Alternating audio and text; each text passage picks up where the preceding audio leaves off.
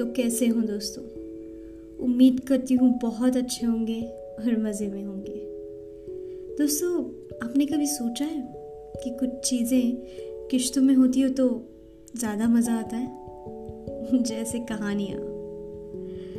दोस्तों, मैं अपनी अगली कहानी लेकर आ रही हूँ किश्तों में। बने रहिएगा और सुनते रहिएगा मेरा नया सफ़र।